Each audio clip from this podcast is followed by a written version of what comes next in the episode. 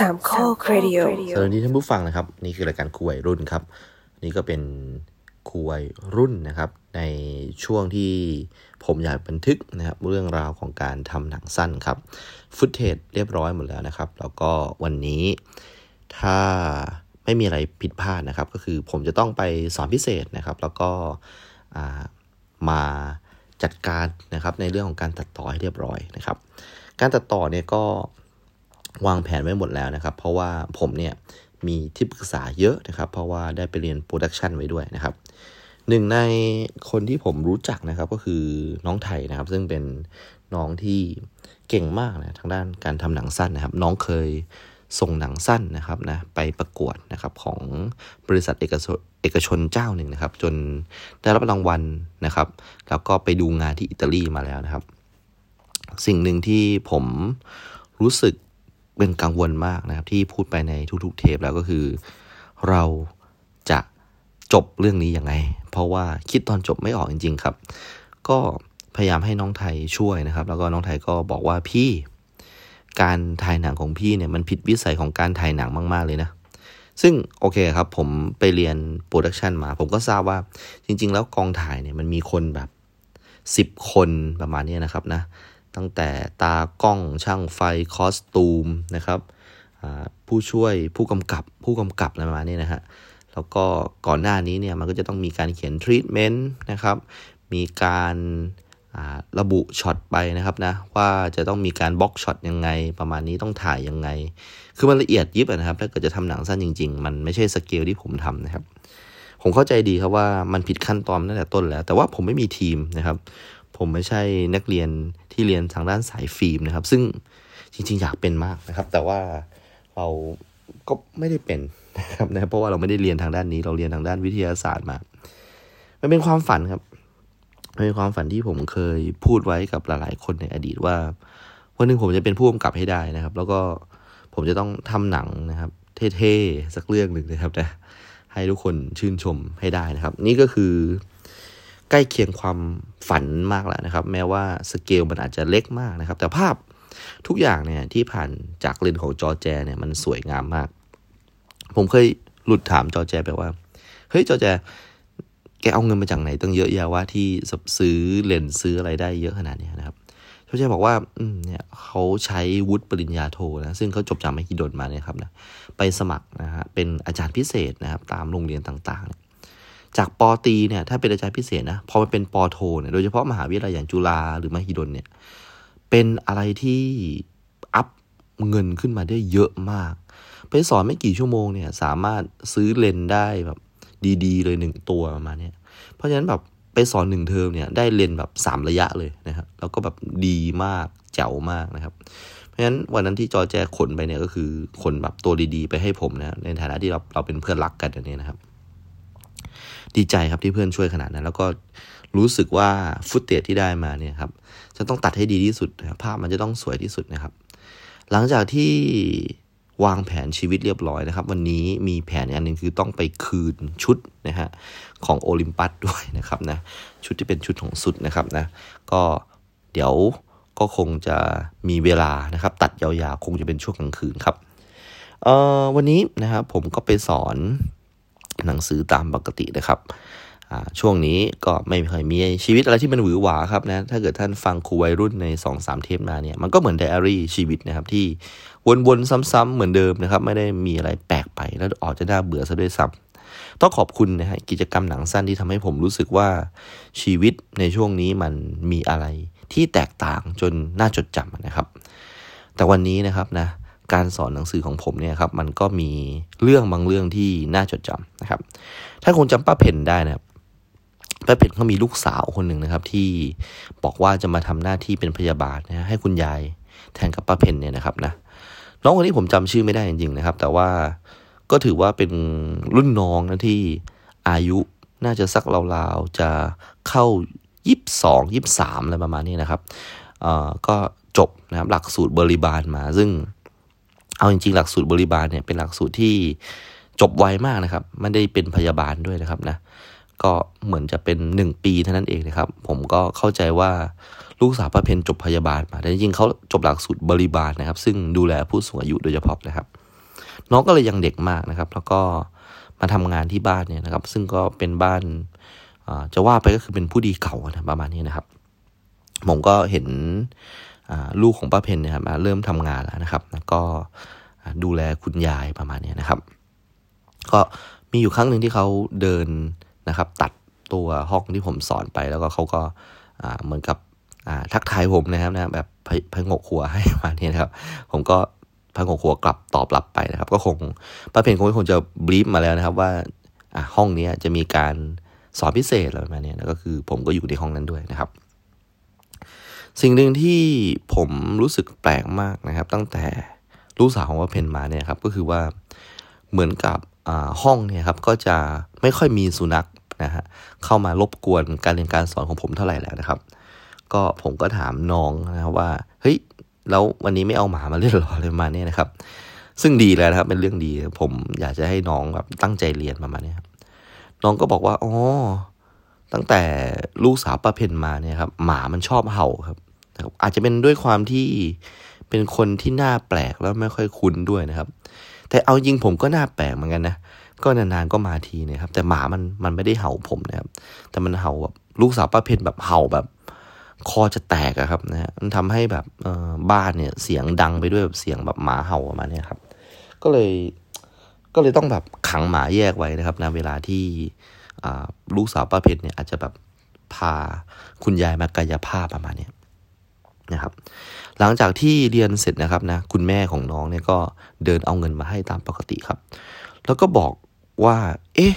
ครูไผ่เน่น้องได้บอกครูไผ่หรือยัง น้องอะ่ะ สอบได้ท็อปของห้องเลยนะ ผมบอกอ๋อจริงเหรอครับเนี่ยน้องไม่เห็นบอกอะไรผมเลย แล้วก็ในคิดในใจน้องดูเหมือนแบบเรียนไม่รู้เรื่องซะด้วยซ้ำนะทำไมถึงแบบโอ้โหสอบได้ที่หนึ่งของห้องเลยเหรออะไรประมาณนี้คุณแม่ก็เลยบอกว่า เนี่ย เอาจริงๆนะเรื่องนี้คือก็คุยกับคุณพ่อนะ แล้วคุณพ่อนะก็เหมือนกับประมาณว่าเขาเป็นสมาคมผู้ปกครองเนี่ย หรือว่าเป็นสมาคมสิทธิ์เก่าเนี่ย แล้วคุณพ่อเนี่ยบอกว่า มันมีโรงเรียนอยู่โรงเรียนหนึ่งอะซึ่งแบบเป็นโรงเรียนแบบในรั้วในวังเลยเนี่ยเขาขาดครูฟิสิกส์อยู่พอดีเลยนะครูไผ่สนใจไหมล่ะโหยสุดยอดเลยครับ คือตอนนี้เนี่ยครับนะผมกำลังจะได้เป็นครูนะครับนะ ที่ทำงานที่กรุงเทพแล้วครับ เป็นครูแบบจริงๆครับ ผมนึกถึงจอแจครับนึกถึงจอแจที่ไปเป็นอาจารย์พิเศษนะครับ ที่โรงเรียน อ่า อย่างเช่นสตรีวิทย์อะไรเนี่ยโรงเรียนใหญ่ ๆ ประมาณนี้ครับ ไปแป๊บเดียวครับ ได้เลนมาแล้วหนึ่งตัวนะครับนะโหผมจินตนาการภาพว่าตัวเองเป็นจอแจครับเฮ้ยผมจะได้เงินเท่าไหร่วะแต่นั่นแหละครับ สิ่งหนึ่งที่ผมจะต้องมาคิดต่อคือว่าเดี๋ยวเดี๋ยวนะ แล้วชีวิตครอบครัวเราล่ะ เฮ้ย เรากำลังวางแผนแต่งงานนี่ แล้วถ้าเกิดเราอยู่กรุงเทพเนี่ย แฟนผมไม่อยู่กรุงเทพกับผมแน่นะครับ แฟนผมต้องกลับมาดูแลคุณแม่ที่ที่บ้านเขานะครับ ก็คือผมอยู่กรุงเทพคนเดียวอย่างนั้นเหรอ คือผมจะต้องใช้ชีวิตอยู่กรุงเทพ โดยที่แต่งงานแต่ไม่ได้อยู่ด้วยกันอย่างนั้นเหรอ แต่นี่คือความใฝ่ฝันของผมเลยนะ การได้สอนแบบโรงเรียนใหญ่ ๆ ในกรุงเทพเนี่ย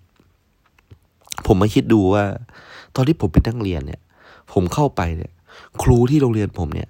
จำชื่อผมไม่ได้ซะด้วยซ้ำบางทีก็จำผิดจำถูก แล้ววันนี้ผมก็เป็นครูที่อยู่ในโรงเรียนระดับในรั้วในวังอะสุดยอดมากเลยนะ ผมขอเอาดีลนี้นะแบบไปนั่งฝันคิดก่อน สักหนึ่งสัปดาห์ได้ไหมครับ คุณแม่ เดี๋ยวผมมาตอบสัปดาห์หน้า ผมขอปรึกษากับแฟนผมก่อนว่าเอาอยัางไงดีนะครับ มันเป็นเรื่องที่น่ายินดีมากครับ โอ้โห รับรองว่าบ้านผมเนี่ยนะครับนะซึ่งเป็นบ้านที่รักและเธอทูนสถาบันแบบมาก ๆ สุดขั้วหัวใจเลยนะครับ จะต้องดีใจมากๆแน่ที่ผมกำลังได้เป็นครูในโรงเรียนแห่งเนี้ยว่ากันว่าโรงเรียนแห่งเนี้ยนะครับ ผมเคยได้ยินน้องคนหนึ่งที่รู้จักกันนะฮะ น้องคนนี้จบศึกษาศาสตร์จากที่ศิลปากรนะครับ แล้วก็ไปทำการฝึกสอนนะที่โรงเรียนแห่งนี้ด้วย บอกว่าเนี่ยโรงเรียนแห่งเนี้ยเป็นโรงเรียนของท่านทีปังกรนะครับนะฮะก็คืออเป็นใช้คำราชาศัพท์ยังไงดี แต่ทุกคนคงจะรู้จักท่านทีปังกรเนาะก็เรียนโรงเรียนแห่งนี้ด้วยนะครับ เฮ้ยซึ่งผมกำลังนั่งคิดว่า ถ้าเกิดผมได้รับงานนี้ผมผมกำลังจะเป็นอาจารย์ของ องค์ท่านทีปังกรเลยเหรอโอ้โหสุดยอดนะเนี่ย สุดยอดนะเนี่ย ซึ่งแน่นอนว่าในอนาคตเนี่ย ท่านอาจจะได้เติบโตแล้วก็กลายเป็นกษัตริย์ก็ได้นะ ผมจะได้เป็นคุณครูของพระมหากษัตริย์เลยเหรอโอ้โหตอนนั้นแบบคิดแบบคิดไปไกลมากเลยนะครับนะผมมันเป็นเรื่องที่แบบว่าอะดรีนาลีนสูบฉีดมากนะครับโอ้โหโทรหาแม่ก่อนเลยนะครับนะ จะบอกดีไหมนะ ถ้าบอกแม่ต้องให้เอาแน่เลยนะครับ แต่นั่นแหละ ผมกำลังจะแต่งงานนะครับ ก็เลยไม่รู้จะทำยังไงครับ ก็ก็เก็บความดีใจนี้ไว้ครับ กับแฟนก็ยังไม่กล้าบอกนะครับนะก็เลยใช้เวลานะครับ ขับรถคิดไปเรื่อยนะครับ เพราะว่าเดี๋ยวต้องเอาชุดนะครับ ไปคืนที่ร้านเช่าชุดนะครับ กลับมาครับที่โต๊ะก็ยังคิดไม่ออกว่า จะโทรเล่าให้ใครฟังดีครับไอความคิดตรงนี้ครับนะมันตีตีโครงเรื่อง ของการที่จะตัดต่อหนังอะมาก ๆ เลย มันกระทบมากๆนะครับ มันทำให้ผมแบบว่าจิตใจมันวอกแวกมากนะครับเพราะฉะนั้นจังหวะที่กำลังตัดต่อหนังเนี่ยครับในใจก็คิดถึงเรื่องของงานใหม่ที่จะได้ที่กรุงเทพเนี่ยตอนแรกคิดครับว่า แล้วถ้าเกิดสมมุติว่าต้องรับเนี่ย มันเป็นแบบในลักษณะไหนนะครับ เข้าใจว่าอาจจะย้ายเป็นราชการด้วยกันข้ามองค์กรหรือเปล่านะครับ ปรากฏว่าโรงเรียนแห่งนี้เป็นโรงเรียนเอกชนครับ แต่ก็มีความมั่นคงระดับข้าราชการ นั่นหมายความว่า ผมจะต้องลาออกจากการเป็นครูที่บ้านนอกก่อนนะเพื่อมารับงานในกรุงเทพ สุดยอดมาก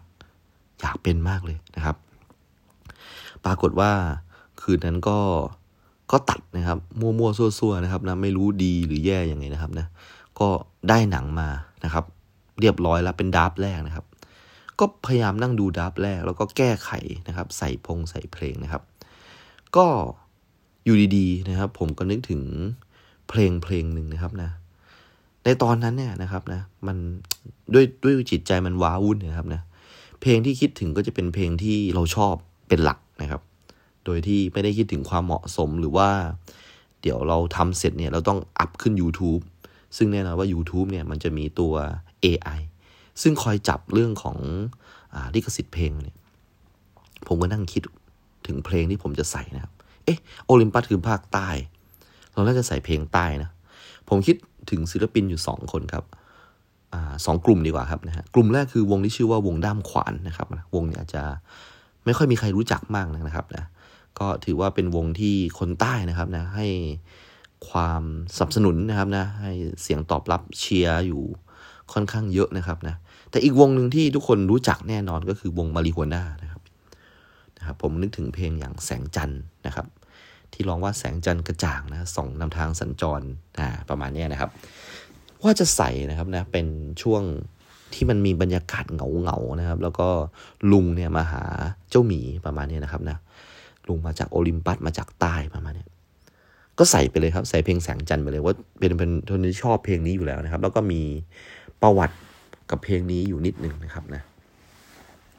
แล้วก็อัพเข้าไปเป็นดาร์ฟที่สองนะครับนะ ปรากฏว่าก็เป็นดังคาดครับผม เพลงแสงจันทร์ของมาริโฮน่าไม่สามารถจะอัพลงไปได้ เพราะว่ามีการดีเทคลิขสิทธิ์เกิดขึ้นมานะครับอะก็ไม่เป็นไรครับ ก็พยายามจะไปหาเพลงที่มันฟรีนะครับนะ เอามาใส่ในส่วนตรงนี้นะครับ ก็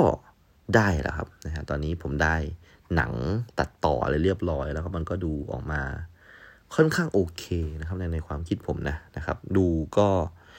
เอ่อสิ่งหนึ่งที่ผมอาจจะต้องบอกจากประสบการณ์ที่ผมแบบนั่งตัดหนังบ่อยๆนะครับนะผมมีประสบการณ์อย่างหนึ่งว่า พอหนังของเราเนี่ย เราได้ดูมันสักรอบที่แปดเนี่ย เราจะเข้าใจมันอย่างลึกซึ้งทะลุปูโป่งมาก ๆ จนลืมไปว่า คนบางคนเนี่ยมันดูหนังเราแค่รอบเดียว แล้วก็ไม่ได้พยายามจะทำความเข้าใจอะไรด้วย รอบเดียว ถ้าดีก็ชม ถ้าแย่ก็ด่าประมาณนี้นะแต่ผมเนี่ยอยู่กับมันมาเป็นรอบที่แปดรอบที่เก้าแล้ว บางทีแก้ไขจุดนี้มาแบบสี่ห้าครั้งอะไรประมาณนี้นะครับ แล้วก็พอติดอะไรก็อัพใหม่ ติดอะไรก็อัพใหม่นะครับ ก็รู้สึกผูกพันกับมันมากเราดู จนจำทุกซีนได้ จนจำทุกบทพูดได้นะครับนะ จนแบบว่ามองนะครับเข้าไปในตัวละครนะครับนะ แล้วก็ บางช็อตเนี่ยนะครับ ก็รู้เลยว่าสายตาของตัวละครเนี่ยมองไปแบบทางนั้นมันมีอะไรเนี่ยจำได้ถึงขนาดนั้นนะบางครั้งที่ดูนะครับนะภาพที่อยู่ในฟุตเทจเนี่ยนะครับ ก็พยายามมองไปที่ไอ้สวนสาธารณะที่ผมบอกนะครับ ที่ผมเคยไปเล่นไวโอลินนะครับเอ๊ะก็พยายามแบบมองหาดูว่า เอ๊ะ เราได้ถ่ายแบบคนบ้าคนนั้นติดมาบ้างหรือเปล่าประมาณนี้นะครับนะปรากฏว่า เออ ก็ไม่มีคนบ้าคนนั้นติดมานะครับนะก็ มีความรู้สึกว่าก็เสียดายนะ เพราะว่าปกติผมไปก็เจอแกตลอดนะครับ แต่ว่าในการถ่ายครั้งนี้ซึ่งอยากจะเก็บไว้เป็นที่ระลึกนะครับนะ ไม่ว่าจะเป็นที่ต่างๆ ที่คัดเฟ้นมาในหนังเรื่องนี้ล้วนเป็นที่ที่มีความทรงจำนะครับ ที่ดีต่อผมแล้วก็น่าประทับใจนะครับ เสียดายที่บุคคลต่างๆนะที่อยากจะถ่ายเก็บไว้เนี่ยมันมันดันไม่ครบนะฮะจริงๆแล้วไม่มีเลยซะด้วยซ้ำนะนอกจากคนกันเองที่เป็นนักแสดงนะครับ ผมตัดเสร็จแล้วครับ แล้วก็อัพไปเรียบร้อยแล้วนะครับนะ ก็ยังไม่ได้บอกใครไม่ได้แบบประกาศอะไรนะครับนะ ก็แบบพยายามที่จะเก็บเงียบไว้ก่อนนะครับนะเดี๋ยวว่าจะให้คนในทีมดูก่อนนะครับนะประมาณนี้นะครับเออผมนะครับตัดสินใจลงไปกินข้าวหมูแดงร้านโปรดก่อนนะครับนะเพราะว่าหิวมากนะครับ หลังจากที่ใช้เวลาในการตัดต่อเนี่ยครับนะข้ามวันข้ามคืนเลยนะครับนะมาเช้าอีกวันหนึ่งเลยนะครับนะแล้วก็ มันเป็นช่วงเวลาที่ร้านนะครับข้าวมันไก่ของผมไม่ขอโทษนะข้าวหมูแดงหมูกรอบ แล้วก็ข้าวขาหมูเนี่ย มันกำลังเริ่มตั้งแผงนะครับ ผมชอบร้านนี้มาก ปรากฏว่าวันนี้ผมก็ไปคุยกับพ่อขานะครับที่เขาขายนะครับนะผมก็กินกับเขาไปครับ แต่ว่าวันนี้เขาบอกว่าเมนูข้าวหมูแดงกับหมูกรอบคงจะเลิกขายแล้วนะ เพราะว่าเขาเหมือนขายไม่ค่อยดีประมาณนี้แล้วก็เเขาอยาก ขายข้าวขาหมูอย่างเดียว เพราะว่ามันมันประหยัดดี เพราะว่ามันไม่ต้องคอยเตรียมทุกวัน แล้วหมูเนี่ย พอแช่ไปนานๆมันก็เปื่อยประมาณนี้นะครับ ซึ่งผมไม่ค่อยชอบข้าวขาหมูของเขาเท่าไหร่นะครับ เพราะกินแล้วมันง่วงครับเออเพราะผมต้องทำงานต้องสอนหนังสือเนี่ยบางทีมันมันง่วงนะครับ ก็เลยมีความรู้สึกว่าข้าวขาหมูเนี่ยมันมันไม่ใช่ครับผมก็เลยบอกบอกว่า เออโอเค ไม่เป็นไรครับเดี๋ยวผมไปกิน ร้านอื่นนะเออไม่ได้ไม่ได้พูดอย่างนี้ครับ มันทำลายน้ำใจเขานะจริงผมก็สนิทกับแกนะครับนะประมาณนี้แกก็ขายไม่ค่อยดีนะครับ ก็หลังจากที่กินข้าวแกงนะร้านข้างๆจากข้าวหมูแดงนะครับ ผมก็ไปมหาลัยครับ ก็เจอน้องนะครับนะที่ยังต้องต่อสู้นะครับ กับวิทยานิพนธ์นะครับ ไปร่วมๆกับผมเนี่ยนะครับนะก็เตือนว่าพี่พายอย่าลืมนะ วันนี้แบบเป็นวันจ่ายเงินวันสุดท้ายวันจ่ายค่าเทอมนะครับผมบอกว่าผมไม่ลืม เนี่ยเตรียมแล้วเนี่ยเดี๋ยวจะไปธนาคารเลยนะไปธนาคารในมหาลัยเนี่ย แล้วก็เดี๋ยวจ่ายเท่าไหร่นะค่ารักษาสภาพใช่ไหมนะครับ คือผมหมดพวก coursework อะไรทุกอย่างหมดแล้วครับนะก็จะเป็นกับการรักษาสภาพแล้วนะครับนะก็เลย เออกำลังนั่งคิดนะครับว่าโอ้โหเดินโดนอีกหมื่นห้าอีกแล้วอะนะครับ ซึ่งถ้าท่านเรียนปริญญาโทอยู่เนี่ยอาจจะรู้สึกว่ามันถูกนะหมื่นห้าเนี่ยครับเออผมก็รู้สึกว่ามันก็ไม่ได้แพงมากนะครับ แต่ว่า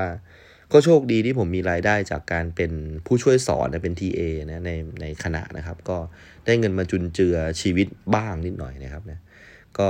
รู้สึกว่าค่าเทอมที่จ่ายไปนะมันก็คืนกลับมาในลักษณะของการที่เราไปช่วยคณะสอนอีกทีหนึ่งครับแล้วน้องเนี่ยนะครับที่ไปจ่ายตังค์ด้วยกันนี่ก็บอกว่าเพื่อพี่ภัยอย่าลืมไปกดรักษาสภาพนิสิตด้วยนะ ที่อยู่ในเว็บอะไรเนี่ย เพราะว่าเวลาเราจ่ายเงินเสร็จเนี่ย ปกติเราต้องไปลงทะเบียนใช่ไหมพี่ภัยบอกอ่าใช่ใช่ แต่ปีนี้เป็นปีแรกที่เราไม่ต้องลงทะเบียนแล้วไง เพราะเราเรียนครบทุกวิชาแล้ว เราเหลือแค่วิทยานิพนธ์เลยเนี่ยพี่ไผ่ต้องไปกดรักษาสภาพนิสิตด้วยอะไรแบบนี้บอกอ่าโอเคได้ แล้วผมก็เรียบร้อยเสร็จภารกิจที่มหาวิทยาลัยนะครับ โหย สูดหายใจเต็มปอดมากนะฮะ เดี๋ยว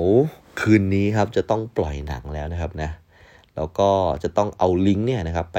ยังเพจนะครับของหน้าการประกวดประมาณนี้เพื่อจะให้คนอื่นๆ ได้ดูหนังของเราด้วยประมาณนี้นะครับนะซึ่งตื่นเต้นมาก เพราะว่าพอดูเสร็จปุ๊บมันก็ต้องมีคนกดไลค์มี feedback มีอะไรประมาณนี้นะครับรวมถึงดาราของผมด้วยนะครับ คุณซันแล้วก็คุณหมีนะครับนะเขาก็รอดูอยู่ครับว่า หนังเรื่องแรกอะเด็กอะครับ เด็กที่แบบโอ้โหแบบชอบเต้น Harlem Shake อะไรแบบนี้ครับอยู่ดีเขาแบบมีหนังแบบถ่ายด้วยกล้องดีๆ ถ่ายให้เขาแบบมีเรื่องมีราวประมาณนี้นะครับนะ เห็นแบบสวยงามประมาณนี้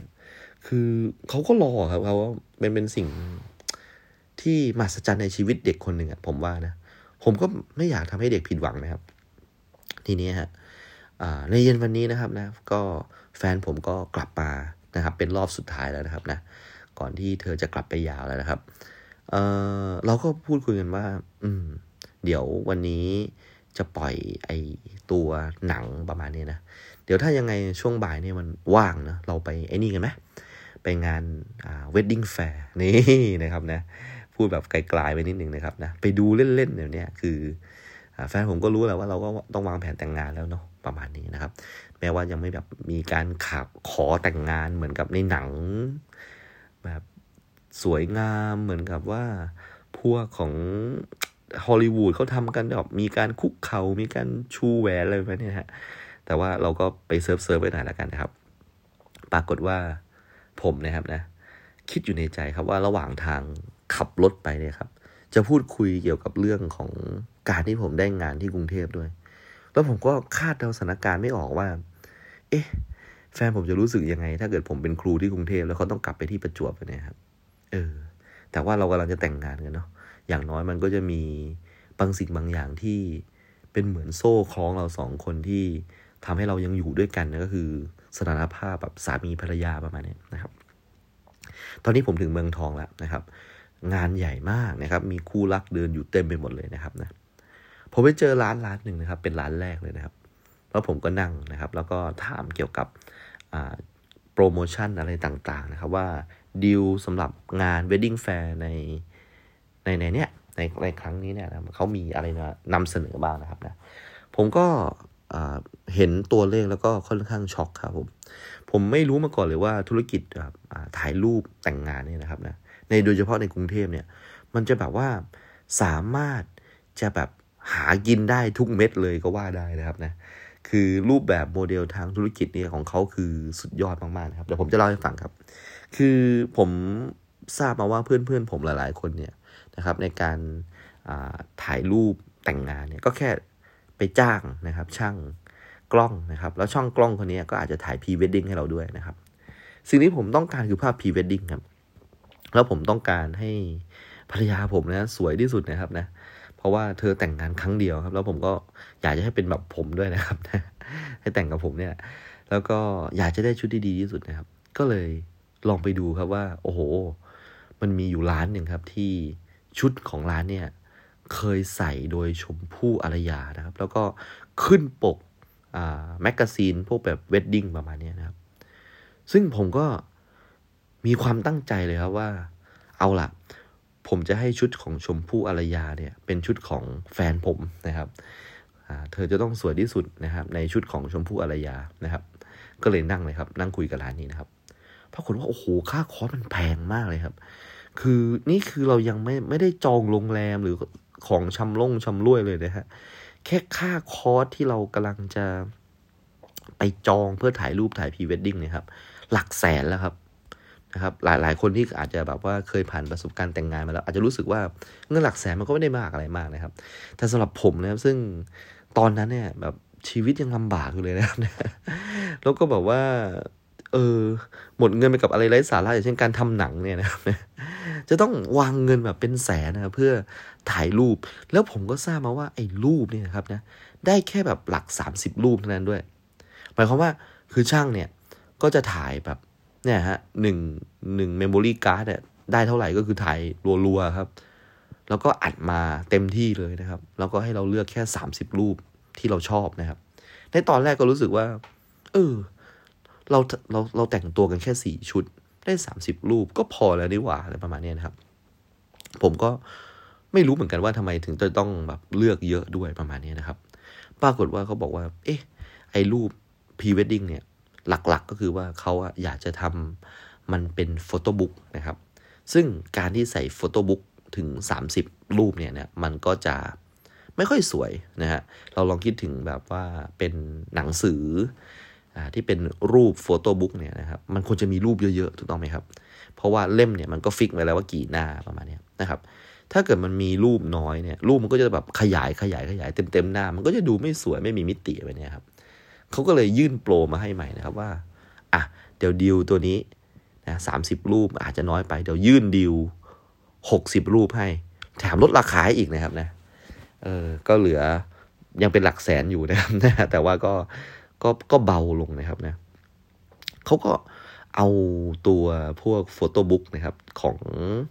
คนลูกค้าเก่าๆเนี่ยมาให้ผมดูนะครับ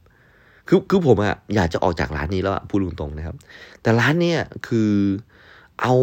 คนที่เป็นพนักงานขายเนี่ย เปลี่ยนหน้ามาปะทะกับผมอะคล้าย ๆ ว่าผมคือคือโหมด survivor นะครับ คือผมเนี่ย HP เต็มหลอดเลยหนึ่งร้อยเปอร์เซ็นต์นะครับ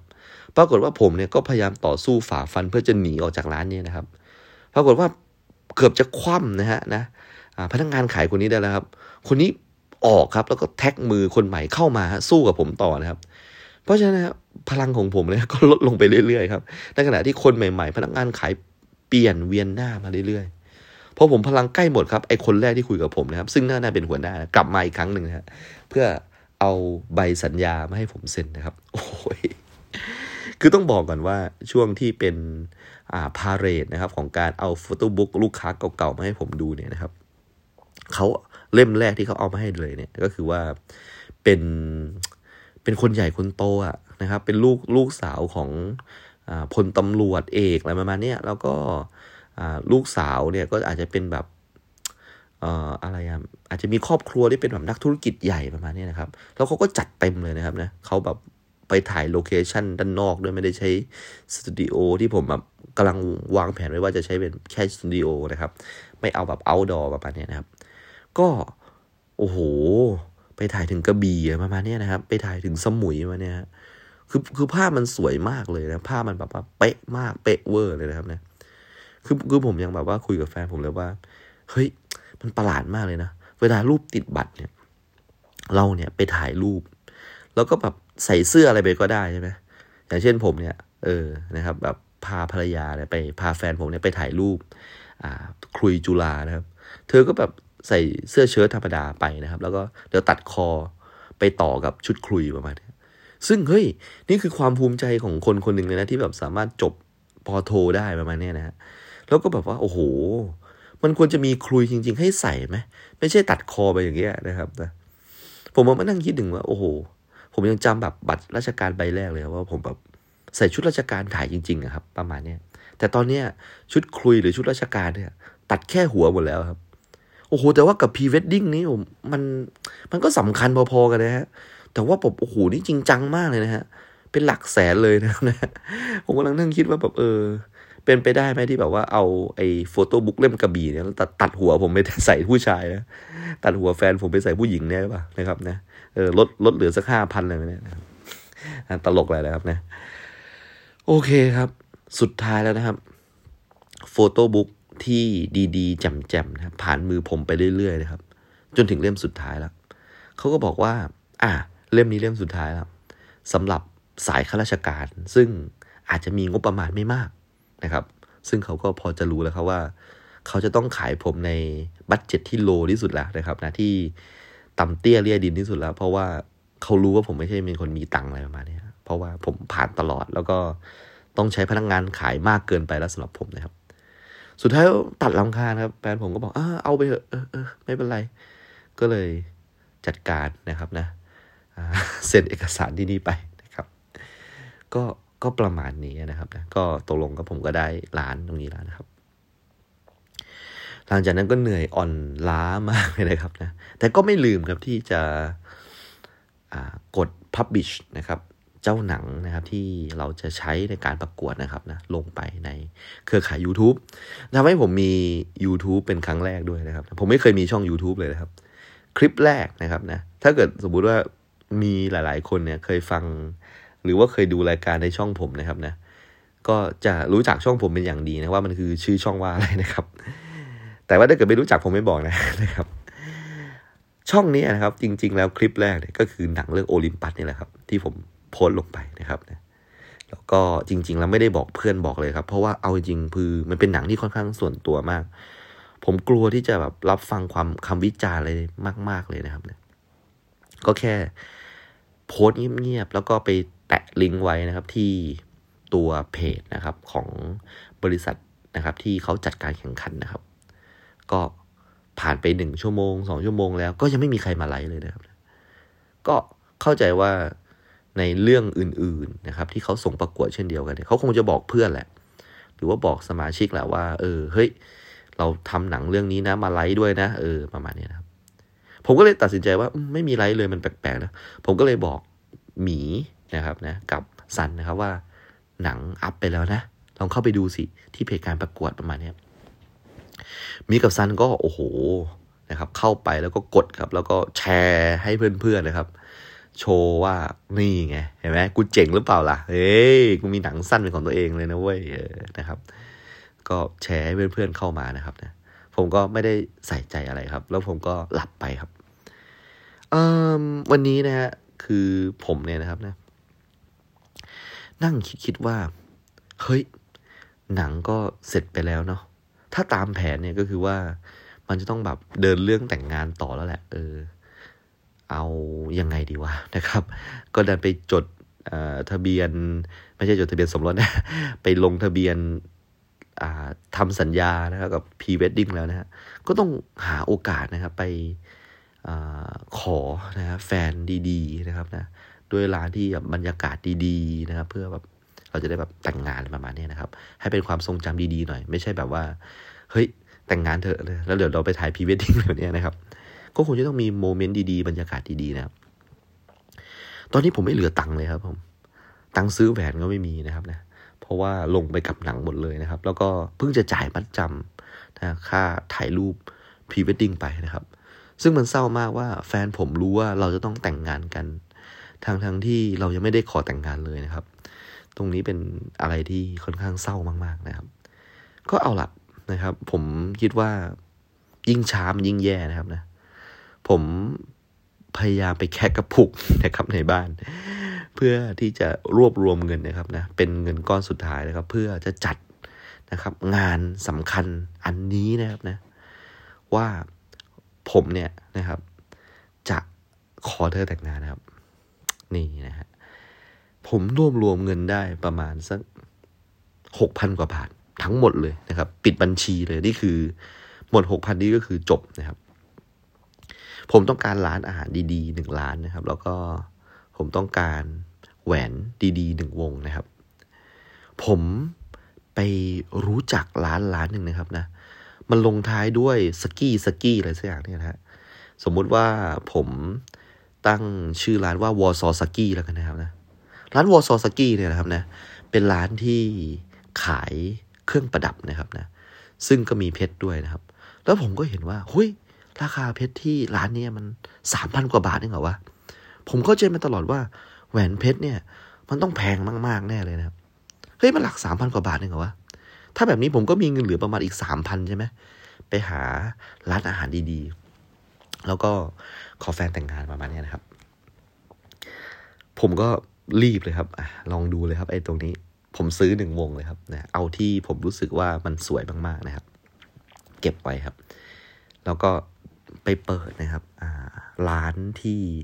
คนกรุงเทพนะฮะชอบไปแฮงเอาท์กันในลักษณะที่เป็นลูฟท็อปนะฮะหรือว่ามองเห็นวิวนะฮะที่อยู่ทั่วกรุงเทพนะครับ ซึ่งผมเชื่อว่าในวันวาเลนไทน์ที่ผ่านมาเนี่ยครับ ทุกๆคนก็คงจะ อาจจะพาแฟนไปดินเนอร์ในลักษณะนี้นะครับนะที่เห็นวิวกรุงเทพ เพราะว่าเราอยู่บนตึกชั้นที่สูงที่สุดของกรุงเทพประมาณนี้นะครับนะผมก็ได้โรงแรมมาโรงแรมหนึ่งนะครับนะซึ่งเป็นโรงแรมชื่อดังนะครับ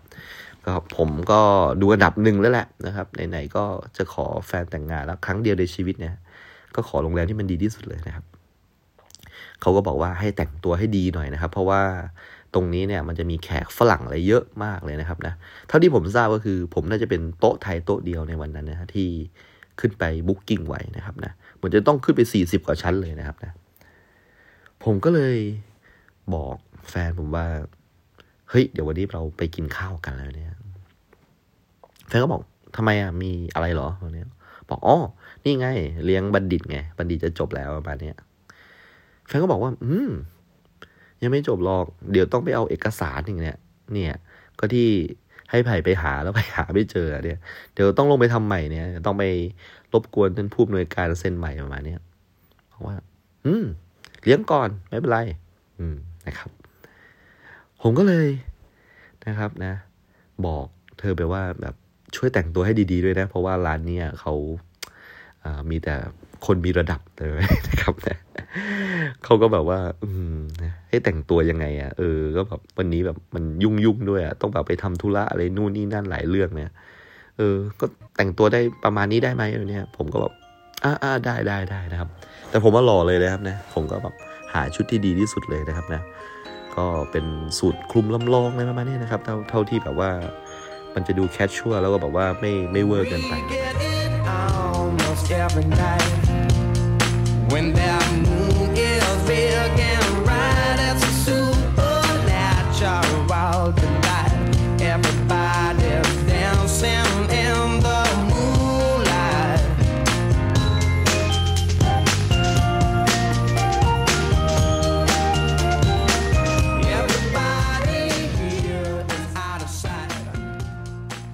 แฟนผมก็แปลกใจครับที่เราขึ้นไปบนชั้นสูงสุดนะครับของโรงแรมนะครับ แล้วก็ได้กินอะไรแปลกๆนะครับนะได้รู้จักไอสิ่งที่เรียกว่า main course นะฮะไม่เคยรู้เลยว่านะครับการกินอ่าแต่ละชามแต่ละชามเนี่ยครับเชฟได้คิดมาให้เราด้วยว่าแบบเขาจะเสิร์ฟอะไรเรานะครับ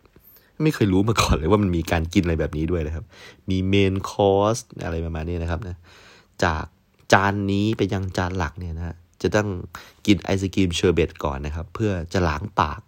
ให้รสชาติในปากเนี่ยพร้อมนะฮะที่จะกินจานหลักนะฮะจานหลักมาเสิร์ฟนะครับนะโอ้โหคนที่เสิร์ฟนี่ก็แบบว่าถูก train มาอย่างดีเป็นแบบบริกรที่สุภาพมากนะครับ แล้วก็แนะนำการใช้ซ่อมอะไรต่างๆ ซึ่งก็คงจะรู้ว่าเราเป็นแบบพวกบ้านนอกนะครับออย่างดีเลยนะครับนะเขาก็แนะนำเราดีมากนะครับ จานหลักนึกว่าจะกินแล้วอิ่มนะฮะเป็นแบบก้อนอะไรก็ไม่รู้เลยครับนะ เป็นไก่หรืออะไรก็ไม่รู้ผมก็ไม่ทราบนะครับนะเล็กนิดเดียวครับ ก็เลยเหมือนประมาณว่า โอเคละนะ มันก็หมดทุกๆอย่างแล้วเมนูมาครบแล้วนะครับนะ ผมก็เลยบอกว่า อืม เนี่ย มีอะไรจะให้นะฮะแฟนผมก็คงจะรู้แหละครับนะฮะว่าเออมันจะต้องเป็นการขอแต่งงานแน่ๆเพราะว่ามันดูหรูหราผิดปกตินะครับ สิ่งที่ผมนะครับมอบให้ก็คือว่าผมเนี่ยนะครับนะได้ยื่นนะครับซองเอกสารนะครับที่ผมได้ขับรถนะฮะไปเอาที่บ้านพักครูของเรานะครับ มันรอดจากการถูกปลวกกินนะครับ อย่างวุดวิดแล้วก็มันก็ถูกนะครับหยิบขึ้นมานะครับ เพื่อที่จะเอาไว้ใช้ในโอกาสนี้แหละ โอกาสที่ว่าเราเนี่ยจะได้เป็น คนคนเดียวกันแล้วนะครับ เราจะได้เป็นครอบครัวเดียวกัน และไม่ว่าอนาคตมันจะเป็นยังไง เราก็ตัดสินใจละที่จะร่วมหัวจมท้ายกันนะครับนะผมยื่นซองเอกสารนะครับนะที่เธอรอคอยมาหลายต่อหลายตอนนะครับ ที่ถ้าท่านฟังรายการของผม ในนั้นนะครับ ก็มีเอกสารที่เธอรอแล้วนะครับ แล้วผมก็บอกว่า เออ ยังไงตอนเปิดเอกสารเนี่ย ก็เปิดระวังระวังด้วยนะครับนะ แล้วผมก็เอาคลิปหนีบกระดาษเนี่ยครับเนะคลิปหนีไว้นะครับ แล้วก็ตรงคลิปมันก็มีแหวนด้วยประมาณนี้น่าจะเป็นการขอแต่งงานที่ดูดูคราฟดูไม่ค่อยตั้งใจสักเท่าไหร่นะครับ แล้วก็ดู แต่มันมีความหมายนะ ผมว่าเพราะว่าสิ่งหนึ่งที่เธอได้รับไปจากผมเนี่ย มันคือสิ่งที่จะทำให้เธอไปจากผมนะครับ และอีกสิ่งหนึ่งก็คือเป็นสิ่งที่ทำ ให้เรารู้ว่าเรายังคงผูกมัดกันอยู่นะ ความสัมพันธ์ของเรายังคงต้องดำเนินต่อนะ มันจะไม่ใช่จบแค่นี้นะโอเค ไปได้แต่เรายังมีแหวนวงนี้ซึ่งผูกหัวใจเราด้วยกันไว้อยู่